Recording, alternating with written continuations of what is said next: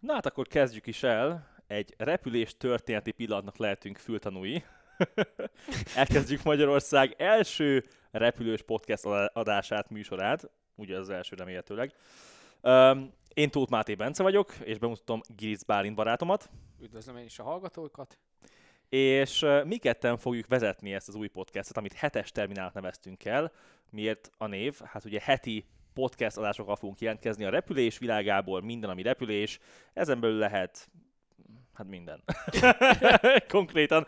Um, de nyilván igazából leginkább a kereskedelmi, polgári repülésről fogunk beszélgetni. Ebben van valamelyest azért tudásunk, meg, meg tapasztalatunk, meg Főleg szenvedélyünk. a hazai viszonyokat beszéljük át, de ugyanúgy hozunk nemzetközi témákat, külföldről, gyá- akár repülőgépgyárakkal kapcsolatban, légitársakkal kapcsolatban, repterekkel kapcsolatban de értemszerűen a fókusz az Budapest és ugye a hazai légiközlekedés így van, így van.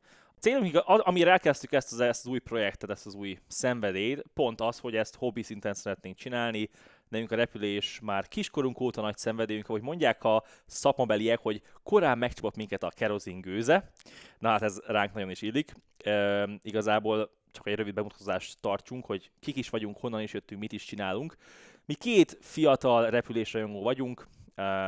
Én személy szerint a gimis éveimben csöppentem bele a repülés világába, a magyar repülős, repülésrajongó közösségbe, ahol Bálintot is megismertem, és azóta mindig is kerestem a lehetőséget, hogy közelebb kerüljek ehhez a gyönyörű területhez, gyönyörű szakmához tanulmányomat nem végeztem ilyen téren, tehát én nem vagyok mérnök, viszont annak idején újságíróként kezdtem a pályafutásomat, repülős újságíróként.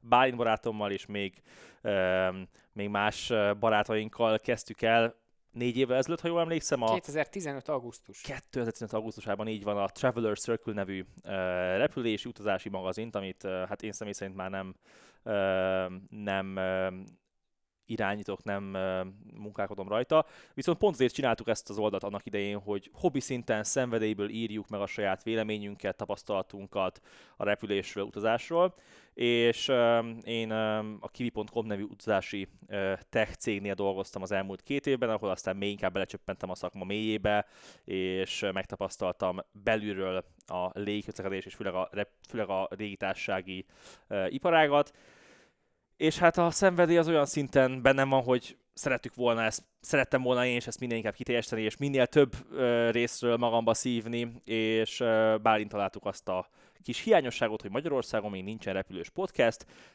és mivel szeretünk erről beszélgetni, úgy gondoltuk, hogy a szokásos, durván heti ilyen repülős beszélgetéseinket inkább felvennénk, nyilván kicsit kulturáltabb mederben, hogy így mondjam, de, de hogy felvegyük és megosszuk veletek a, a véleményeinket, tapasztalataink, tapasztalatainkat, megosszunk veletek érdekesebb híreket, folyamatokat.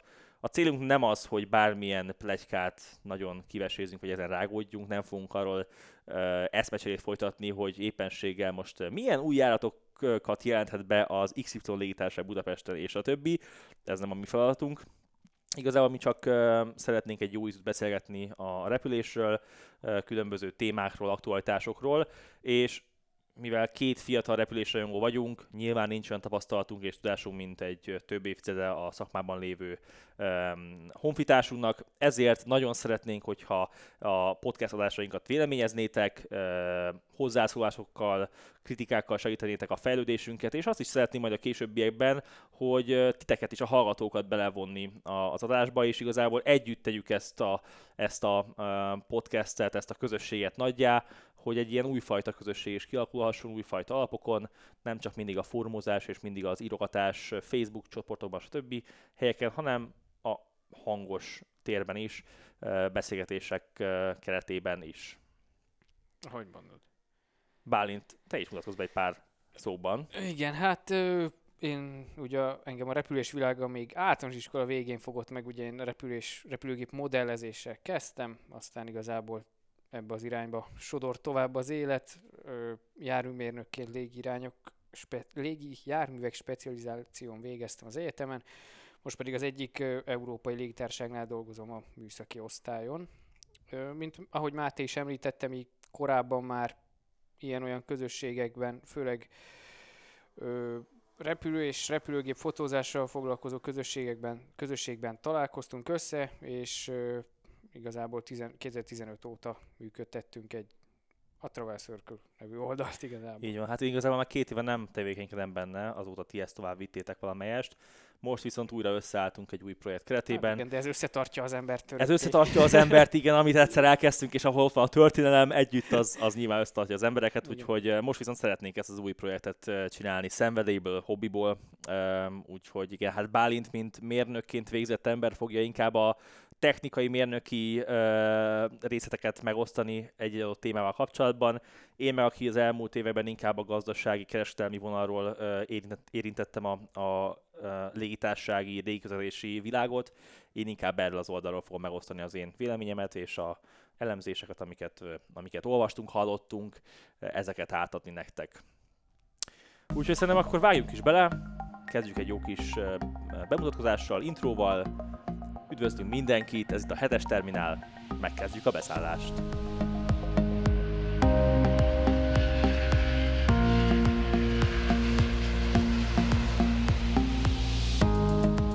Na és akkor kezdjünk bele a mai témánkba, ami nem más, mint az elmúlt hetekben nagy hype-ot kapott, jogosan nagy hype-ot kapott Airbus A321 XLR, hogy ilyen szép magyarosan uh, szép magyarosan mondjam, um, ugye hát már eltelt egy pár hét a Párizsi légisó óta, viszont úgy éreztük, hogy ezt a témát mindenképpen szeretnénk kivesézni az első adásban, mert ez egy annyira... Um, forradalmi. Forradalmi, Tehát... lehet mondani annak, Bálint? Szerintem, hát forradalmi lehet az egész gyakorlatilag. A keskeny törzsű hosszú távú repülésben forradalmi lehet mindenképp az XLR, aztán hát meglátjuk, mennyire válik be. De akkor kérlek így, így mérnök szemmel, vagy technikai szemmel, technikus szem, technikus szemmel? Na mindegy, hát te, tehát, hogy a mérnöki szemszögből mesélj már egy pár mondatot arról, hogy mi is ez az Airbus A321 XLR, hogy ilyen szép magyarosan tényleg ezt így, így, így becézzük, nevezük. Hát Mitől ugye... különleges ez, mint egy, mint egy A321 Neo, vagy mitől lesz ez annyira forradalmi, miért van mindenki annyira oda ezért repülőgépért? Igazából olyan nagy titkokra nem kell gondolni, a 321 Neo-ba hátulra, a törzs hátsó részébe egy plusz üzemanyagtartály került beépítésre. Ennek következtében a futómű például a plusz súly miatt megerősítésre került, illetve hát értelmszerűen a nagyobb tüzelőanyag kapacitás miatt nagyobb és hosszabb járatok teljesítését is lehetővé teszi. Viszont például a repülőgép belső tere az gyakorlatilag változatlan marad, úgyhogy arra ne számítsunk, hogy a Neónál tágasabb üléssorok és kényelmesebb székek lesznek. Igazából egy 321 Neóra kell gondolni, hosszabb hatótávolsággal, kicsit megerősített szányszerkezettel és futóművel. Hát azért jelentősen hosszabb a hatótáv, mert hogyha jól emlékszem, akkor 8700 km-es hatótávolságra rendelkezik a repülőgép. Igen, igen, úgyhogy gyakorlatilag ez Európa és Észak-Amerika, sőt, akár a távol keletig bőven el lehet vele repülni. Tehát egy Budapest-Peking távolságot tudja teljesíteni? Budapest-Pekinget? Hát papíron tudja. Jó, de azt azért hozzá kell tenni, mondjuk ez a 8700 km, ez úgy 8700 km, hogy nem teljes terheléssel, teljes üzemanyaggal, teljes csomagokkal, telepakolt kárgótérrel, hanem azért ezt fenntartásokkal kell kezelni, de gyakorlatilag mondjuk akár Közép-Európából egy India, vagy akár egy Észak-Amerika keleti part teljesen elképzelhető. Na most ugye a Vizer rendelt belőle 20 darab gépet, vagy 20 példányt a, az XLR-ból. Ha jól vettük ki Várdi József a Vizer alapító vezérigazgatójának a szavaiból, akkor a gép ugyanazzal a konfigurációval fog repülni, mint a megszokott A321. 239 főre Tehát van beszélkezve. 239 emberrel fog 6 óránál többet teljesíteni ez a repülőgép, ugye? Igen, igen, igen, igen. Hát azért most nem tudom, hogy vannak vele a hallgatók. Én személy szerint jó, én egy 190 cm magas uh, személy vagyok. Nekem azért egy Budapest-London uh, a Vizer 321-esén már az egy kisebb fajta kínszenvedés. Persze ott van a nagyobb lábtér, azt meg lehet venni, és az ember meg is venné szerintem egy ilyen hosszú távú, vagy egy ilyen hosszú távú útnál. Nyilván nem mindenki, mert nincs annyi extra legromos hely. Na de hogy egy átlag embernek egy ennél a 239 székes konfigurációnál milyen élmény lesz egy ilyen, teszem az Budapest új Delhi, vagy Budapest New York távolság, ha már pedig, ha, ha már lesz ilyen, ilyen útvonal például. Hát kellemes élmény semmiképp se, de hát tudjuk, hogy a pénz nagy úr, úgyhogy igazából ezzel sokkal gazdaságosabban lehet üzemeltetni majd ezeket a hosszabb távú járatokat, ami értelmszerűen alacsonyabb jegyárakhoz vezet, így gyakorlatilag az utasok nagy részének csak az a fontos, hogy A-ból B-be eljussanak gyakorlatilag. Ők nem nézegetik most, hogy milyen típusú repülő, meg mekkora a láptér. Nekik csak az a fontos, hogy Budapestről akár New Yorkba eljussanak a lehető legolcsóbban. Hogyha a Vizer olcsóban fogja adni 40-50 ezer forinttal, mondjuk a LOT, aki szintén közvetlen jártot kínál, akkor az emberek nagy része ezt fogja választani, mert ők nem azt fogják indulásról nézegetni, hogy hú, hát most itt néhány centivel nagyobb a hely, meg hasonló, hanem minél olcsóbban jusson el, és ez a, fő, ez a lényeg. És igazából ebből élnek a mai fapados légtárságok.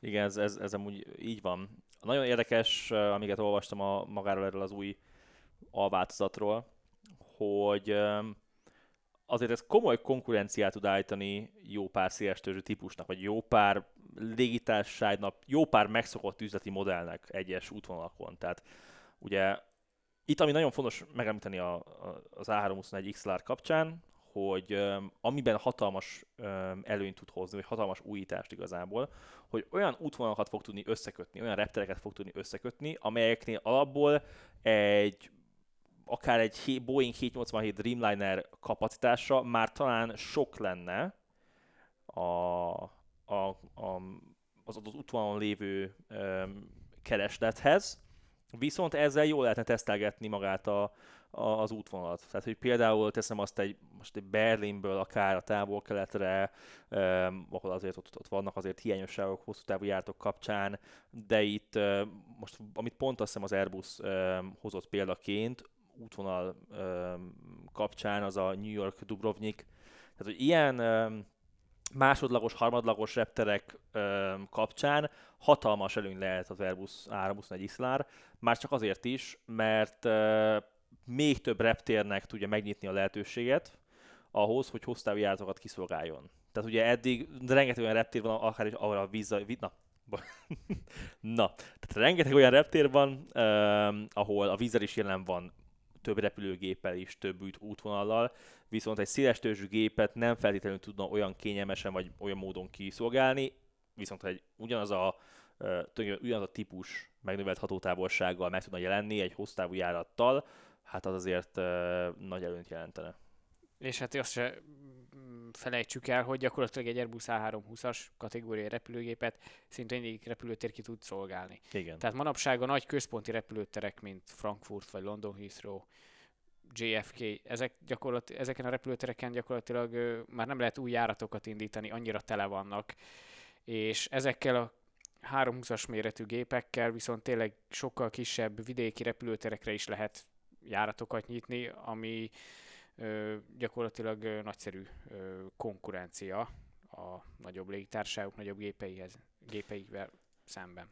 Igen, és pont ennek kapcsán, hogy kicsit el, elvonatkoztatunk Európától, és átmegyünk a, az amerikai kontinensre, és főleg az Egyesült Államokba. Ott ugye, ha az elmúlt évtizedeket vesszük, akkor azt láthattuk, hogy főleg azt hiszem a 60-as, 70-es években igazából egy, kettő, három fő hubra, vagy központra koncentrálódott a hosszú járatoknak a, a helyzete. Tehát JFK, Los Angeles, Chicago. Chicago, igen.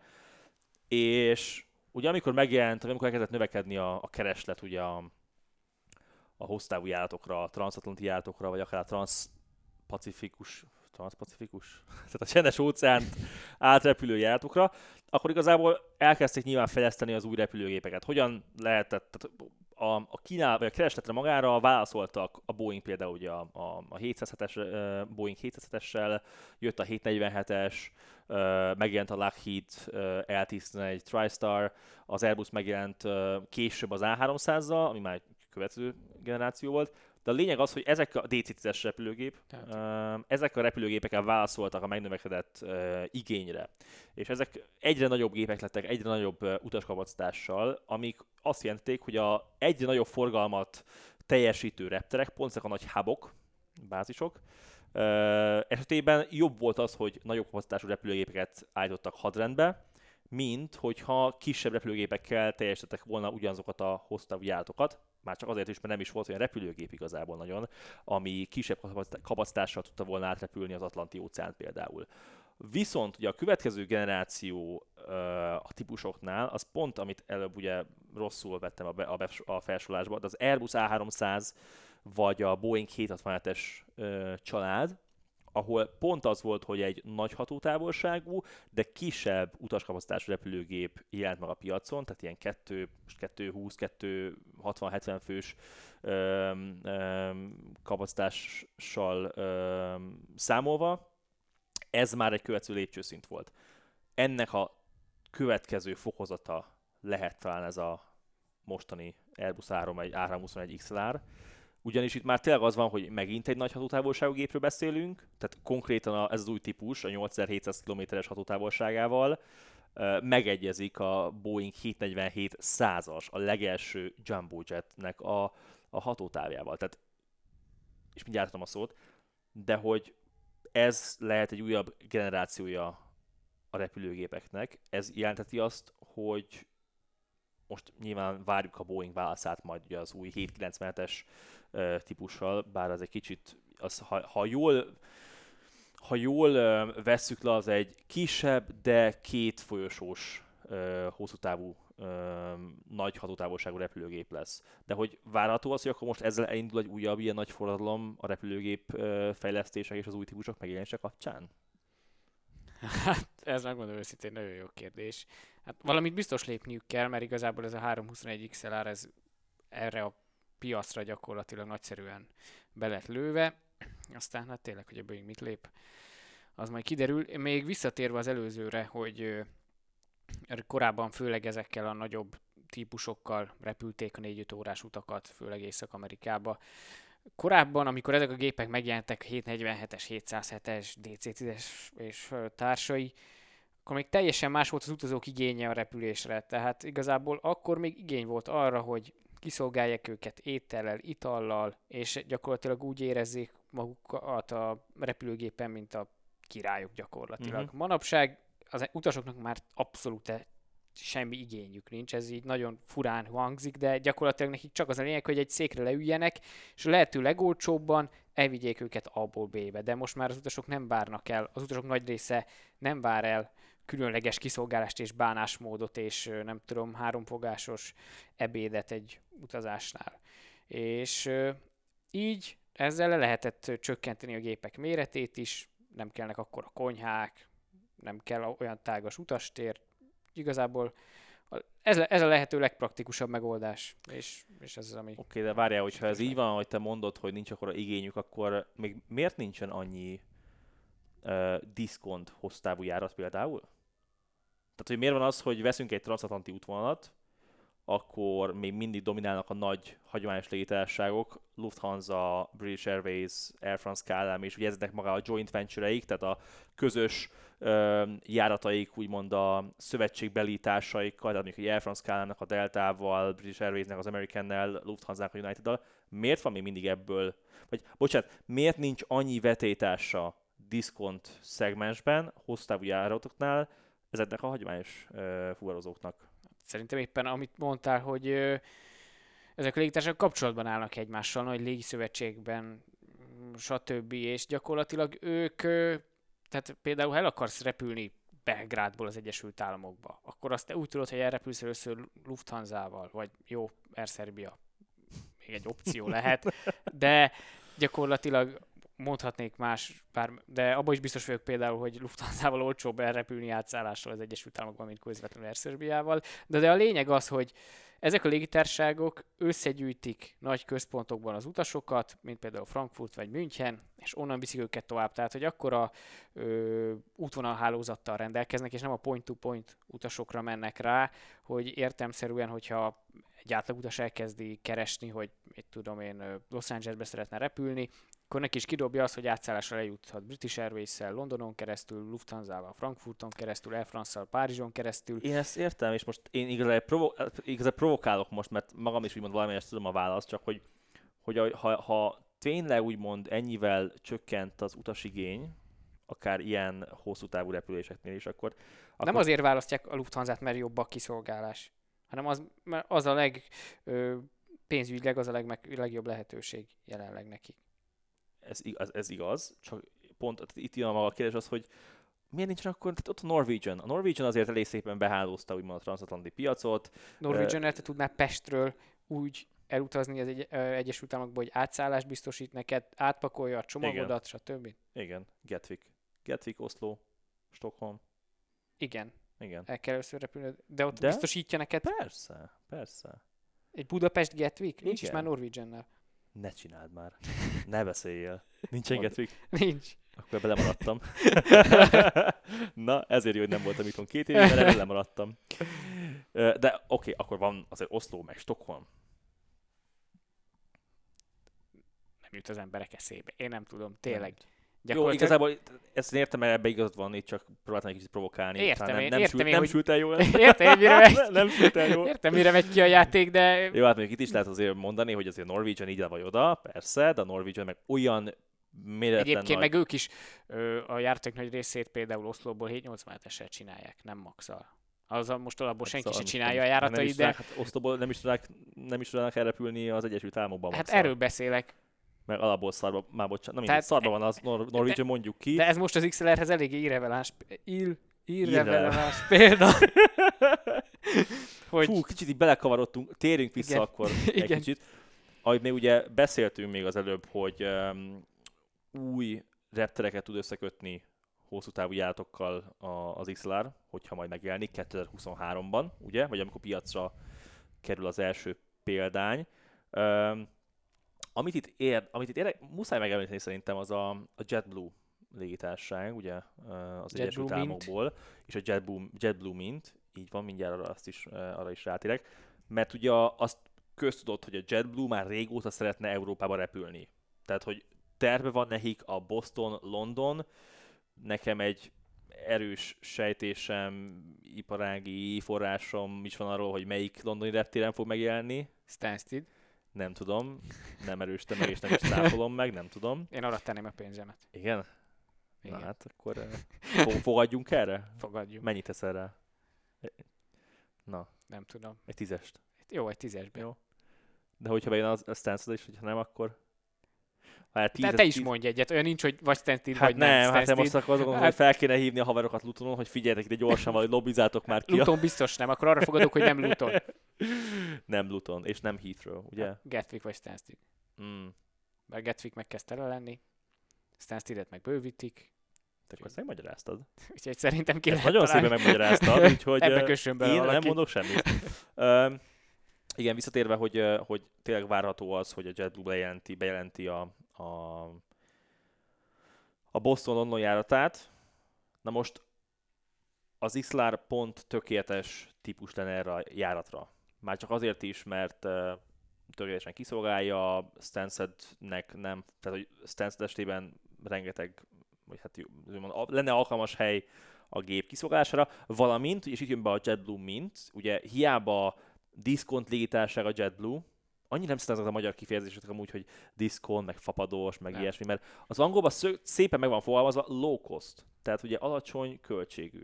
Mától és van az ultra a, low cost. Így hívjuk a podcastünkben, az alacsony költségvetésű. Alacsony, légitársaság. fú, ez nagyon hosszú. Ez bonyolult. Low costnak hívjuk, ilyen szép magyarosan low, Ahogy low cost. akarjuk. Legyen low cost. Low cost. Szóval a JetBlue egy, egy low cost légitársaság Amerikában, viszont öm, főleg a transkontinentális, tehát a, az Amerikát átszelő, a nyugati és a keleti partot összekötő járataikon megjelent egy prémium szolgáltás, prémium utasosztály, a Mint.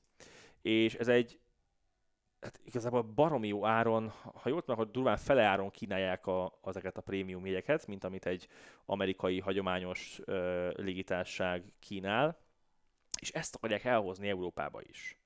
És ezzel azt remélik, ezt pont a, JetBlue vezérétől hallottam egy konferencián tavaly Londonban, hogy azt remélik ettől, hogy ezzel tudják valamelyest úgymond kicsit felizgatni a piacot, ezt a transatlanti piacot, a London és Amerika közötti ö, ö, szektort, hogy sokkal olcsóbban fogják adni ezt a mint, ö, ezt a mint szolgáltást, mint egy bármelyik más business class ö, szolgáltást, bármelyik légitársaság, ami összeköti ezt a két, ö, ö, két várost, vagy két. Na, tehát ami összeköti Londont az Egyesült Államok keleti partjával. Na, bocsánat, amúgy, hogy kicsit így, így még így kicsit ilyen zavarosan beszélünk, első adás mégiscsak.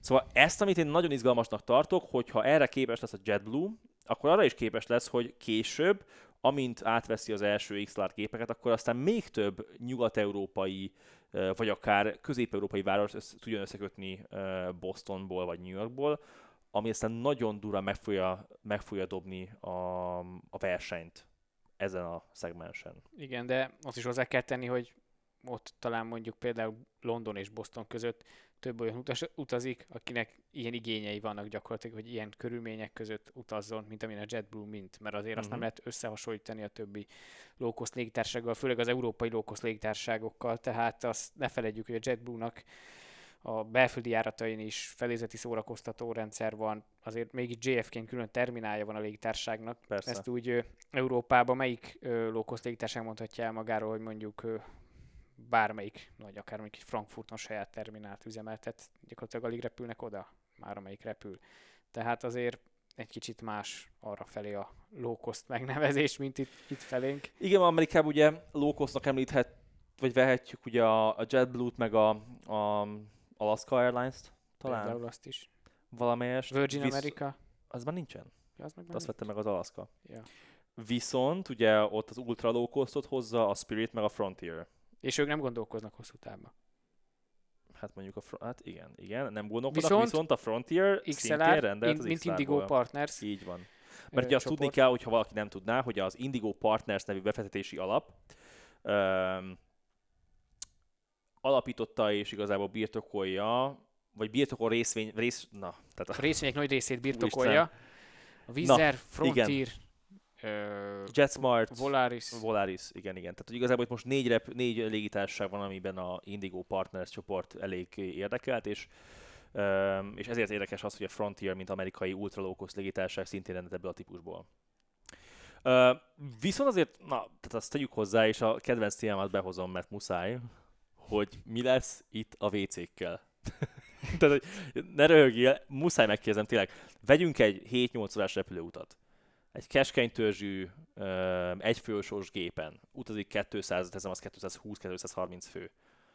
Azért három vagy négy WC-vel elcsobogni ott 7 órán keresztül, az, az reális?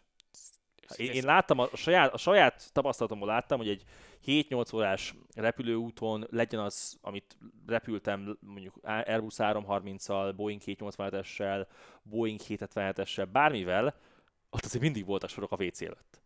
Tehát ott, ott, ott mindig volt sor. Na most mi lesz itt egy A321-en? Tehát hogy azért az emberek foglaláskor nem ezt fogják nézni, hogy hány wc és amint megvették a jegyet, onnantól nincs vissza úgy gyakorlatilag. Értem. Na de egyszer megveszik, látják az úristen nekem sorba kell a WC-re negyed órát, a, megtelik az egész gép a sorban emberekkel, és egyszer oké okay, repülnek, de aztán nem fogják utána azt mondani, hogy na hát én még egyszer ilyen géppel nem repülök, mert hogy izé... Hát, hogy ha mindig így gondolkodnának, akkor nem növekednének így a fapadosok Európában. Tehát... Akkor azt megbeszéltük. Igen, tehát, akkor tehát... Nem, nem várható ilyen, mert igen. azért is kérdeztem rá, és nyilván kicsit talán ilyen bugyut a kérdéshez, mert azért olvastam jó pár cikket, véleményt erről, hogy milyen lesz az A321 XLR egy ilyen hosszú távú úton, és javarészt ilyeneket mondtak, hogy mert a kevés a WC, mert hogy még csak egy folyosó és 8 óra bezárva lenni egy folyosós repülőgépen, az nem olyan kényelmes. Volt, mi ilyeneket is mondtak, hogy na mert ugye, hogy alacsonyabb a kabinnyomás, kisebb a pártartalom. Kisebb pártartalom, emiatt ugye nem segíti annyira a jetlagnek a, a igazából jobban hozzájárul a jetlaghez egy ilyen, ilyen um, um, repülőgép. Nagyon oda tesszük hozzá, hogy egy Airbus 330 vagy 777-es ugyanazzal a kabinnyomásra rendelkezik, mint egy ilyen 320-as család, szóval ezt nem lehet ilyen nagyon nyomós érnek mondani.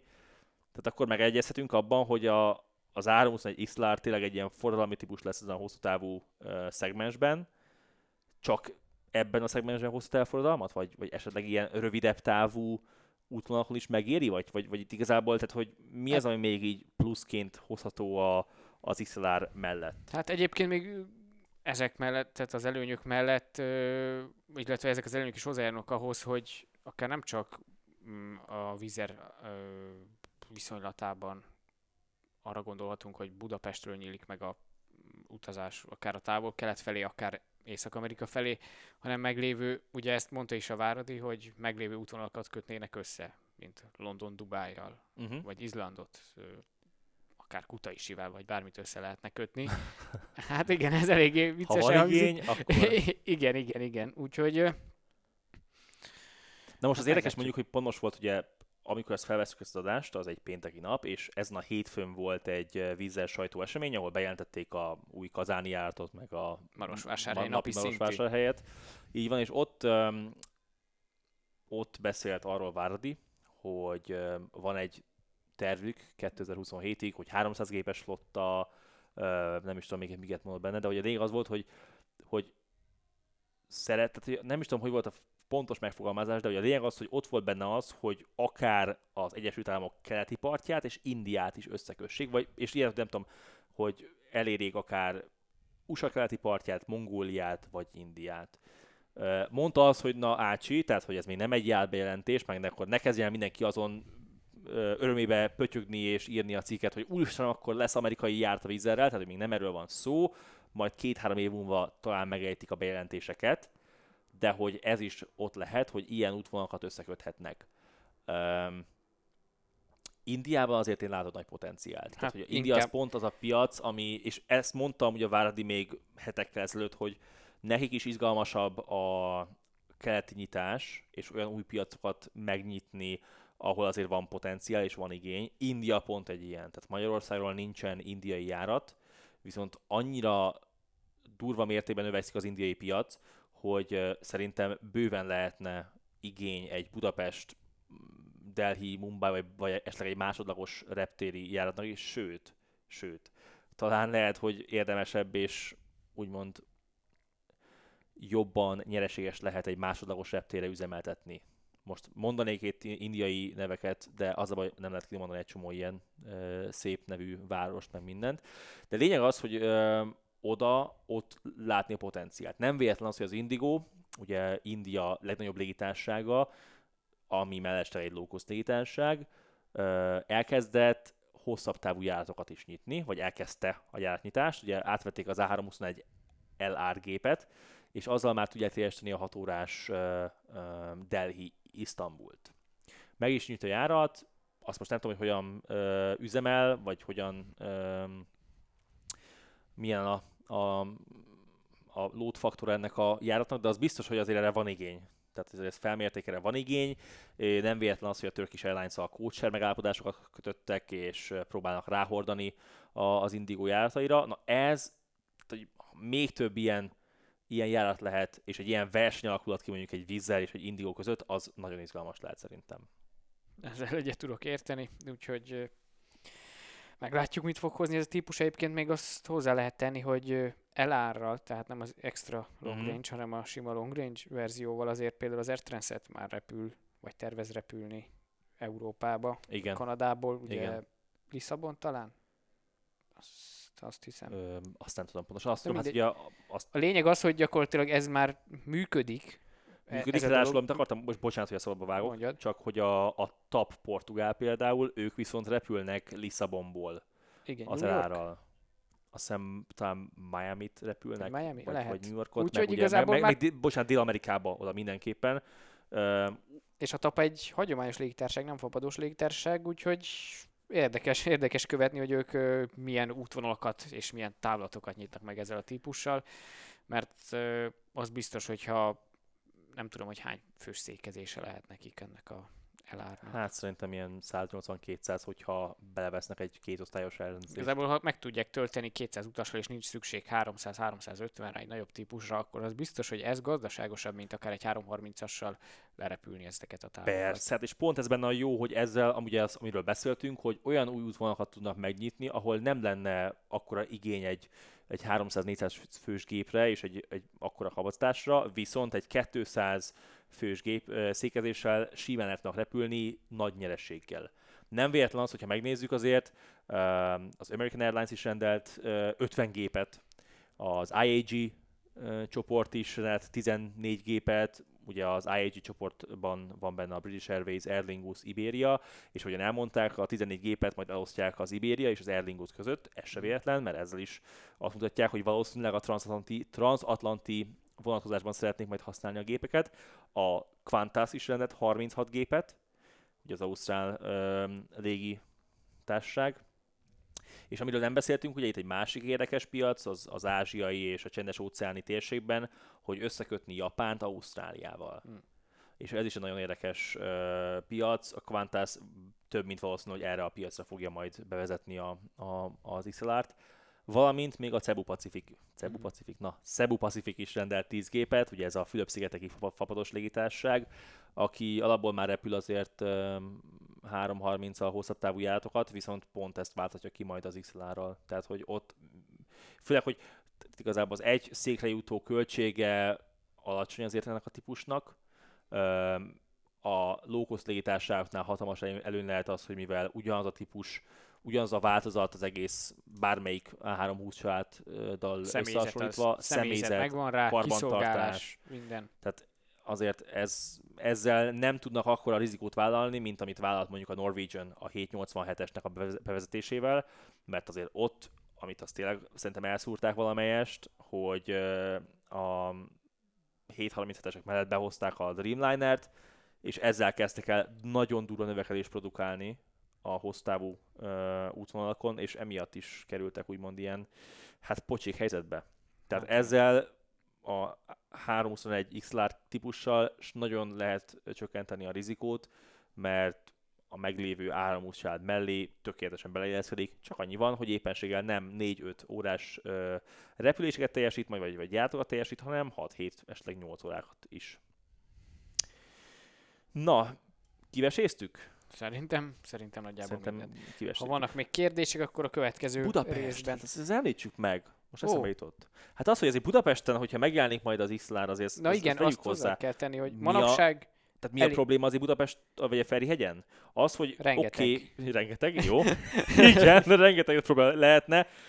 Sorolhatnánk, de itt tudnénk napestig. De a fő probléma ennek kapcsán, hogy nincs elég széles törzsű repülőgépet kiszolgáló utashíd hiába volt itt a b az új ö, ö, a elkészítése és átadása, de még mindig, hogyha akarnak növekedni a, a hosszú távú járatok estében, akkor, akkor problémába ütköznek, főleg, hogyha becsúsznak a repülőgépek egy bizonyos időszakban. Tehát azért egy, egy, egy távol-keleti járat kapcsán várható az további, további járatok estében, hogy igazából ugye a reggeli órákban érkeznek meg a repülőgépek, de ott van mellette már egy Air Canada, ugye nyári időszakban, American Airlines nyári időszakban, Qatar Airways, Emirates, stb. ilyen 11-12 órás érkezéssel. Um, hogyha tovább akarnak bűvölni, akkor, akkor vagy építenek még plusz széles törzsű utasidakat, vagy megvárják az XLR-t. Hát ez egyszerűbb sokkal. Ez egyszerűbb, és akkor majd azzal tudják majd jobban bővíteni a hosszú járatok kínálatát. Tehát, igen, tehát például ilyen repülőtérnek, mint Budapest, nagyszerű Így ez van, a típus. mert nem kell, a, nincs, tehát nem, nincs szükség olyan nagy befektetésre, beruházásra ahhoz, hogy még több gépet kiszolgáljanak, mert nem is kell utashíd. Tehát egy vízzel ugyanúgy szép odaáll majd a, a állóhelyekre, ott uh, tudják majd a kibeszállást intézni, nem kell plusz utashíd, uh, ezáltal a költség, a, a reptéri költségek ugyanazon a szinten tudnak majd uh, maradni, viszont azért szerintem szép nyereséget tudnak majd realizálni egy hosszú járatnál. Szóval a Budapest Airport szerintem nagy örömmel várja és tárkolokkal várja majd az XLR-t, és a, a járatfejlesztési csapat pedig nagy örömmel fog további járatok uh, indításátban segítkezni a vízzel karöltve, úgyhogy azért a reptének is ez, ez uh, remek remek kír lesz. Na, ezt csak így hozzá akartam tenni végszóként. Kiveséztük, szépen eltelt az idő, 38 percnél járunk, hát, uh, eltelt az idő. Reméljük, hogy tetszett az első epizód, várjuk a konstruktív kritikát, észrevételt, ne kíméljetek minket, bár vegyétek figyelembe, hogy első adás. Nem kell figyelembe venni. Nem kell figyelembe venni. Tényleg Teljesen. konstruktív kritikát várunk mindenkitől, észrevételt. Lehet, hogy túl gyorsan beszéltem, ez biztos ott lesz majd a kritikák között. Ezen dolgozunk. Fárasztó munkanap után Fárasztó vagyunk. munkanap után, így van, de ez nem kifogás. Mi nagyon élvezzük, nagyon szeretjük ezt csinálni, már most szerintem nagyon élveztük ezt az első felvételt. Úgyhogy ezt le is zárnánk itt, reméljük, hogy tetszett. Ha van bármilyen észrevétel, vélemény az Airbus A321, A321 Iszlár kapcsán, akkor azt osszátok meg velünk, légy szíves, Facebook oldalunkon, Instagramon, bármilyen platformon, és egy hét múlva találkozunk. Addig is köszönjük, hogy minket választottatok, és reméljük, hogy legközelebb újra találkozunk. Sziasztok! Sziasztok!